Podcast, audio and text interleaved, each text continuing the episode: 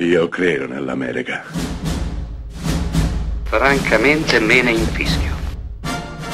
Io sono tuo padre.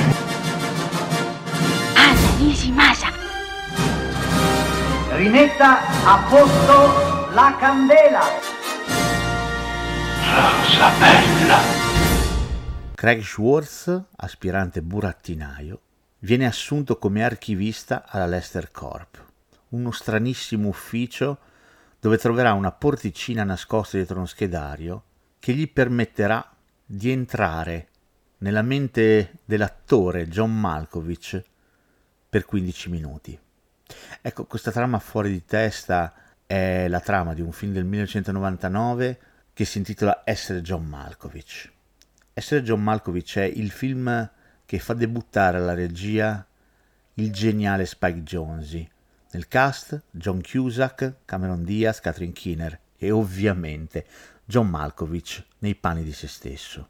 Beh, essere John Malkovich è un film a dir poco fuori di testa.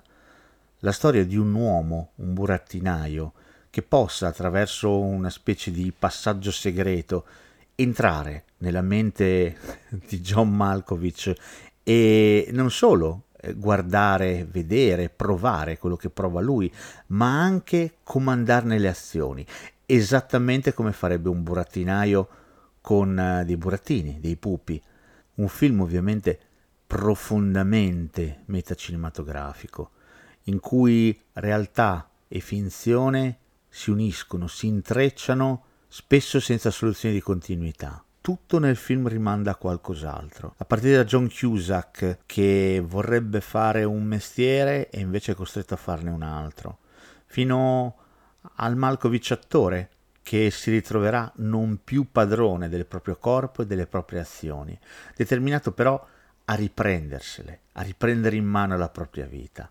Essere John Malkovich parla di questo, parla di scelte, di obblighi, di conseguenze, parla di azioni e reazioni.